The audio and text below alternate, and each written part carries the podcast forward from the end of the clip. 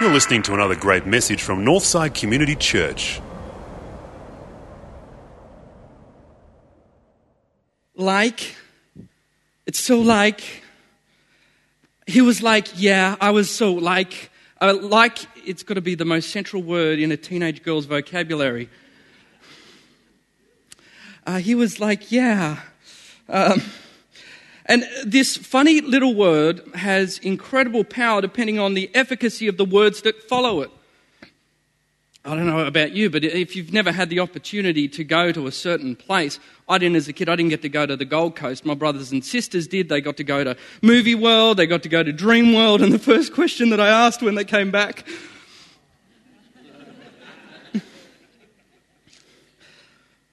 was, What was it like? And you know how it is when you have to explain. You're not worried about the peripherals, you're not worried about colours, you're worried about communicating its essential nature. Most importantly, you want to hear from someone that's been there. You know, Christianity is unique in the sense if there is anyone that's ever been there. If you've ever asked yourself deep down the question, what is heaven like? If there is any, ever anyone that has ever been there, if there is ever the uniqueness of Christianity, Christianity says that the, in the beginning that the Word was with God and the Word was God. Uh, Christianity says, even Jesus himself says, Father, I want to give them, I want you to give them the glory that I had with you before the world began. If ever there was a person in this entire world that had an understanding of what heaven was like because he's been there, it's Jesus. And it's that person, not a teenage girl, that utters the words like the kingdom of heaven is like. And in his sheer brilliance that preaches young and old, I could learn a few lessons in his ability, in his wonder, as the smartest guy that ever lived, he's able to take one of the most abstract, unimaginable, unknowable concepts in religions around the world and bring it down to that it's like yeast. When you say like, you want to get across the essential nature. You don't want to worry about the peripherals. What Jesus is saying to us this morning is that the kingdom of heaven is like a hidden organic power. How do we get it? What does it do to us? Well, first of all, what we see from this passage is that you need to receive the yeast. The kingdom of heaven is a power. And that's the context of how it started. Jesus was teaching. He had some great teachers, had, some great words. Uh, crowds are beginning to follow him. But as the crowds gathered around him, he begins to do some incredible things. He starts healing people. He starts casting out demons. That's what throws the crowd into a spin because they say, how can this guy do this? Uh, he's, he's, casting out demons. Is it from God? Is it from Satan? He talks about a kingdom divided. Jesus might have had teachings, but what got these people was the fact that he had power. Jesus came with teaching, but he came with power.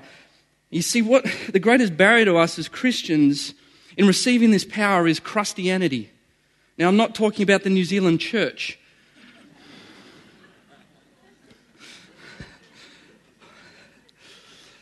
Well, what I'm talking about is a Christianity that goes like this. Maybe you've experienced it as well. People that say, look, Christianity is a nice set of ideas and I know how that can work. And, and we go to Bible study and we get the, we, we like this bit, we like that bit, and we build up this spiritual exoskeleton of right words and right doctrine and right sayings. But Paul in 1 Corinthians 4.20 says the kingdom of God is not in word, but in power. You see, what he's saying is it's possible for you to accept Christianity as an idea. It's possible for you to accept Christianity as a religion. It's possible for you to accept Christianity as wonderful ideas and beliefs. You can even defend it. You can accept it intellectually, but you can't accept it as a power. That's what he's saying. You receive it as a great idea, and it is an incredible idea that God Himself would break into the world to redeem it, to restore it to how it was meant to be. That is an incredible story that movies are made out of. But it's an expression of power. Now, there's a power. You're saying, what do you mean? Here's a question Do you ever look back at your life? Those of you that call yourself a Christian and say, there are things that have happened to me in my life. Uh, there are ways that I've acted. There are things that have happened. There, there is no way that I can explain that in the natural realm. Is that true of your life? Can you look at your life and say, How can that be in spite of natural forces? You've received the power. What is this power? It's a power from outside. It's, it's not only a power, but it's from outside. You've received it. The power of the kingdom of heaven The message of Jesus is saying you must have received this power, this new life from outside. That's the way the Bible describes it. First Peter chapter 1 verse 3 says in his great new mercy, great mercy he's given us a new birth into an inheritance that never fade, spoil or perish. And then of course, uh, Jesus' discussion with Nicodemus in John chapter 3 he says, You must be born again. You must be. Only one of the few must that Jesus ever says in the Bible. And we hear that and we say, You must be born again. That sounds exclusive. That sounds judgmental. Jesus wasn't being judgmental, he's just being real. He's saying you either have got this power, this new life, or you don't. Jesus was explaining to this learned intellectual, the one who knew the right words and the right doctrine, that the kingdom of heaven, the kingdom of God, is a spiritual reality. And you must be born again from it. You must receive this new life from outside of you. And the same way, it's a difference between leavened and unleavened bread. That's bread with yeast or out yeast. I mean, you can, you can talk to the, the dough that doesn't have any yeast in it. And it might have great desires to rise, but you must have yeast in it if you wish to rise. Jesus is saying the same sort of, same sort of thing. What he's saying is one will grow, and in comparison, the other one is essentially dead. Might still have the right nutrients, your organics, but it's essentially dead. See, here's the problem for professional Christians. And I'm not talking about ministers. I'm talking about Christians that say they're a Christian. It's that the message of the gospel of the kingdom, there's nothing we can do in and of ourselves to get this power. In other words, there's no self raising Christians. Even Jesus couldn't do that. He was in the tomb for three days. Couldn't pick himself up. God, the power of the kingdom came from outside him and, and, and, and resurrected him. You, you getting what I'm saying? It's a power from the outside. No matter how much you want to say, the kingdom of heaven is not in word but in power self raising Christians. What it means is you don't take Christianity up, Christianity takes you up. There's a new life, a hidden power from the outside. And so, if it's from the outside, my question this morning, first of all, is are you seeing this in your life? Do you have this power? Do you want this power in your life? How do you get it? Well, you've got to bust the crust. That's what you've got to do. The greatest barrier to receiving it, essentially, in the heart of Christianity, is human pride. And we've all got to deal with it. We've all got to go, to go through it. There has to be a softening. There's got to be a process. There's got to be a receptibility to the yeast that comes into the dough. A human heart says, I'm okay. Yep, I got it. I know what it's talking about, Sam. Even if you're a Christian. Yeah, I heard this one. No, you've got to have that malleability. A Christian's not someone that has this self uh, prescribed set of teachings. They're a, they're a person who has received a hidden power from the outside into the very center of who they are. So you've got to receive the yeast. And that's available to you this morning. The second one is you've got to believe the yeast. Now, the irony here is that Jesus' audience didn't know the specifics, that yeast was little microorganisms, and I could do some real hermeneutical damage by trying to draw these analogies about little microorganisms in the dough, and that's not where we're going to go this morning. What we want to see is what, what, what Jesus was trying to get across here is, first of all, that when you introduce this agent for change, they expected hidden growth. If woman takes the yeast out of one batch of dough, you know, had to keep the dough over there on the side of the house, introduced it into the unleavened dough, and, and she expected growth. And so we don't know how to explain it. It's a mystery. The growth's a mystery, but it, it happens. And so it is with Christian growth. I always say to guys, it's a Pantene Pro V principle. It won't happen overnight, but it will happen. So, what we see is that Christianity is a growing power. It's a hidden power. It's a growing power. Now, it's not an explosive power. Look at seeds and yeast. They, they, they don't explode. They, they dribble, they percolate, they permeate, they work, they take time. They're a living power. They're organic. They're a living thing. You know, if, if take the seed, for example, I'm not going to steal Graham's thunder for next week, but go and throw a seed against a slab of cement, it's not going to fare pretty well. But uh, any of you that own a house, go and chuck one for a gum tree un- underneath uh, your driveway and give it a bit of water and see what it does to that slab of cement 20 years later. And the thing's going to push up, it's going to crack, it's, it's going to send that slab into mayhem. see the power of the growth? That's the power of gradual growth. Seeds and yeast are organic and they bring out life, and the slab's inorganic. So sometimes we approach Christianity like that, particularly us young guys. We just sort of, we want to get a Christianity where we're like cement and life's problems are just going to come and hit us and crack off us. We'll be supermen. One of the great benefits of being in an intergenerational church like this is you see many mature Christians and the hardships that they've had in life, and the way that it's affected them and hurt them. But there's, a, there's an organic growth Uh, the problems don't smash, there's a power from within them that eventually overcomes them. That's what I love about it. You see, instead, we've, we've got a hidden power inside of, inside of us of this inevitable and this gradual and this secret growth. Christianity is a growing power. So, believing the yeast means you expect gradual growth. But here's the other thing the gradual growth, it doesn't destroy the flour, it doesn't destroy the dough, it transforms it transforms it into its nature. And so it is with God's purpose for your life when you come to believe in Him through faith in Jesus Christ. And so yeast is exactly that principle. It comes into the dough and it begins to work from the very inside out, from the very inner parts of it to the very edges. And in the same way, God's new life comes into you that, that way. That's the promise of what God, of what Jesus is saying through this passage. What he's saying is that Christianity is not something that replaces your personality. You don't have to come in and start smiling widely and using funny words when you first believe. Uh, no, uh, this hidden growth is injected into you, and so you, ha- you still have your personality. You still have your little nuances. You still have the way that you get angry at certain things, like the way the toothpaste is on the left, not the right hand side of the bathroom when I go to brush my teeth, but that doesn't matter. Um, you, you see what I'm saying? When, when, when this growth comes into you, it means that it begins to transform you from the inside out. So you become not a different type of human, but you become more human than you ever have been before. Wow. And so the attributes of God's, His holiness and His love and His strength and His courage become ever more real to you in the mature Christian. Things you never cried about, you cry over. Things you never laughed about, you laugh harder. That was the life of Jesus, fully God, but fully man, emotional, living, breathing. And so that's a goal of growth. That we be in his likeness. That The goal of growth is that God's desire is that we desire what he desires. Now you hear that and you say, well, that's, a, acting like a spiritual dictator. You must believe. You must do what I'm telling you to do. Now, let me put it this way if you had a kid that was using a knife as a slippery dip, Wouldn't, wouldn't you want to just put your arms around your beloved child and say, honey, you can't use a knife that way?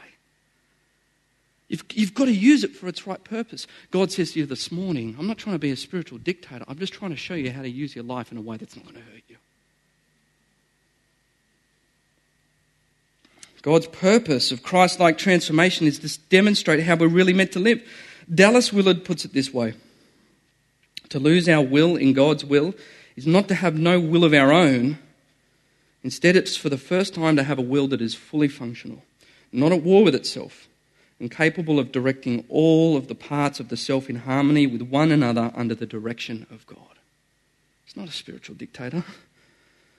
He's just showing how life is meant to, to live. And so if you don't, if you, look, if you don't get that the transformation is an essential part of post belief, post salvation, that that is the purpose of the Christian life, then we're in trouble. You see, if you just see Christianity as, uh, as uh, forgiveness for your sins, and that's, that's true, that's what it's about. If you just see it as uh, getting the golden ticket to the Willy Wonka factory when you die, um, then, and if you see it like everyone else, that it's just, look, it's about the love of God and how He forgives, which is all true and it's wonderful, but if you see it that way, if that's all you have, if that's your Christianity is all, all that you really have there, that God is going to forgive you, then Jesus becomes your worst possible nightmare. Merely an example. You see, because you look at his life and you look at the Beatitudes and you look at blessing uh, the neighbor that is, uh, uh, the, the, blessing the person that's persecuting, trying to love the neighbor as yourself, and you think, there's no way I can do that. Jesus becomes an impossible example to achieve, but if this growth is God's power, God's life in you, the Holy Spirit, the Christ power that comes into you, then you're a Christian. What's, what's transformation?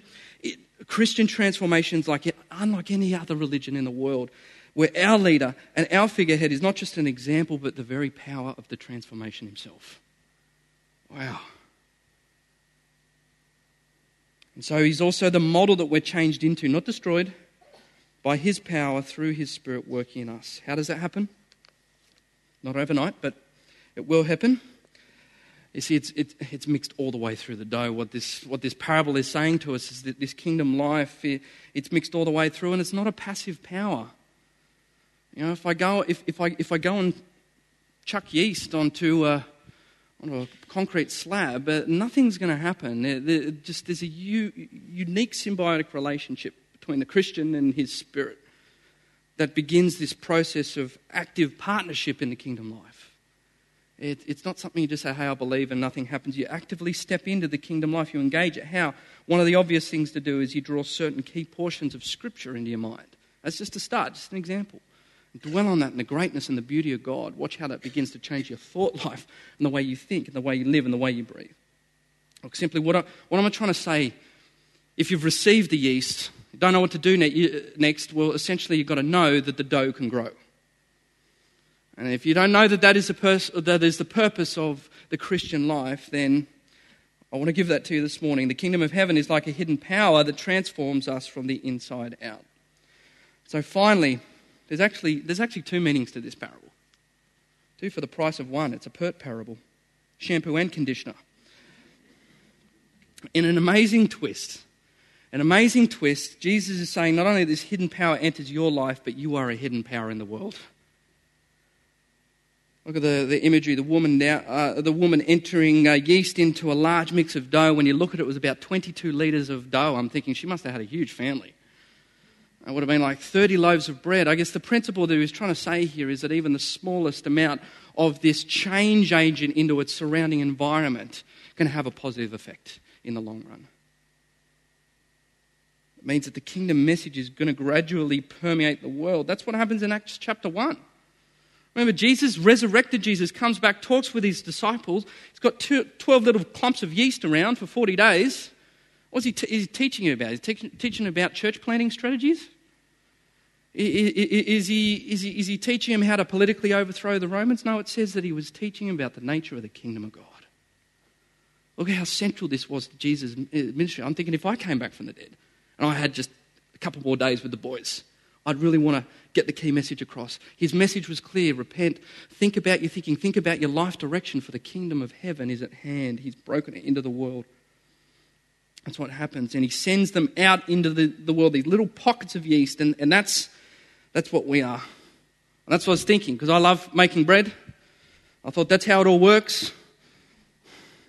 And so I realized, what are we doing here on a Sunday? We've got to come to realize that the church is not a bread maker.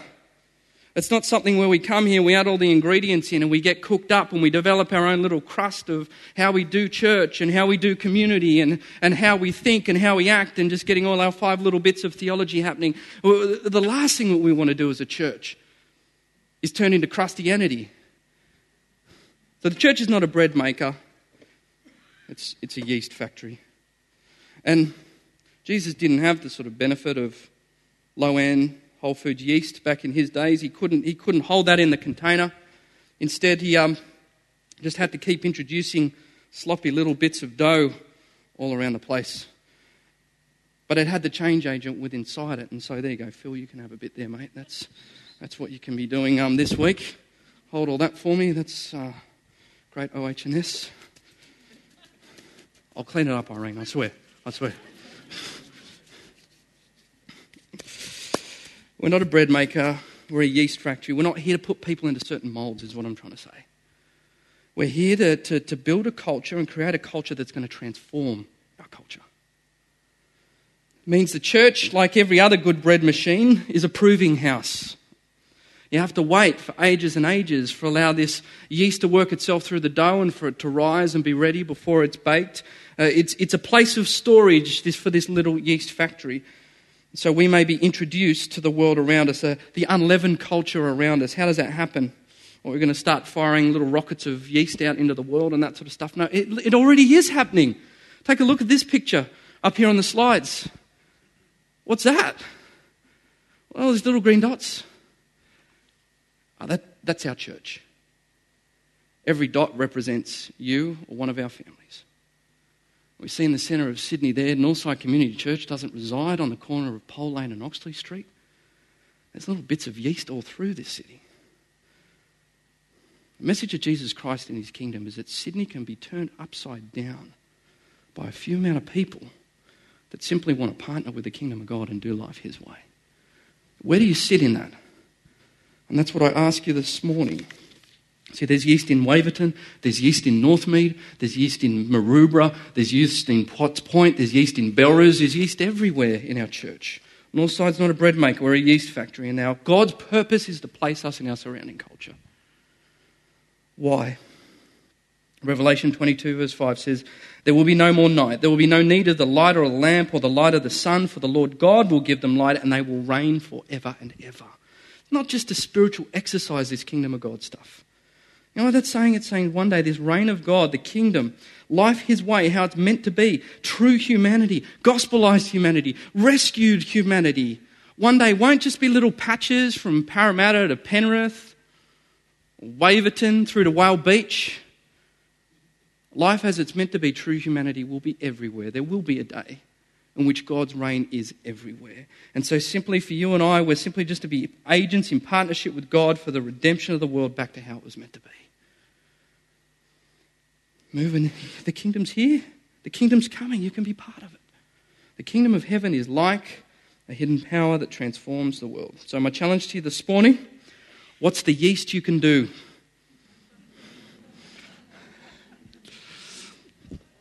Now, that is, guys, you've seen the picture, you've seen it there, you understand what the true nature of our church is. In what way this week, through one, one example, invite a neighbour around for dinner. Maybe scrap the appointment with your Christian friend and, and hang out with your non Christian friend. Your workplace. I don't know. I'll, I'll let the Holy Spirit just reveal that to you. What is one thing that you can do to actively partner with the kingdom that is already present, the God that is already working in this world? To, to invite people into a life of how it's meant to be. The kingdom of heaven in 2011, you know what's really funny? It's the same kingdom of heaven in the year 11 or 111 or 1011, and it'll be the same kingdom in 3011 and 4011. You see, the kingdom of God is from everlasting to everlasting. It, it's always been, it always will be. It's the eternal rule or reign of God. And through that person of Jesus, he breaks into a, a fallen humanity, a world that's not quite yet, yet what he wants it to be. But the only one that's ever been there, the only one that's ever been on the other side, the only one that's ever got the authority and the experience to say it says the kingdom of heaven is like. It's like yeast, an unstoppable hidden power that penetrates you so you can penetrate the world. The kingdom of God is a hidden power. Is that, is that true of your life this morning? Do you have that hidden power? Is it true? Is it a reality for you? You see, you can, you can walk in here without it, or you can walk out of here within it. I offer that invitation to you just as Jesus said, This kingdom is right in front of your face this morning. Through faith in Jesus, you can receive this power into your life. You can be changed so you're never the same again. What do you need to do? Bust the crust? Know the dough can grow? Or simply be the yeast? The kingdom of heaven is like. Let's pray.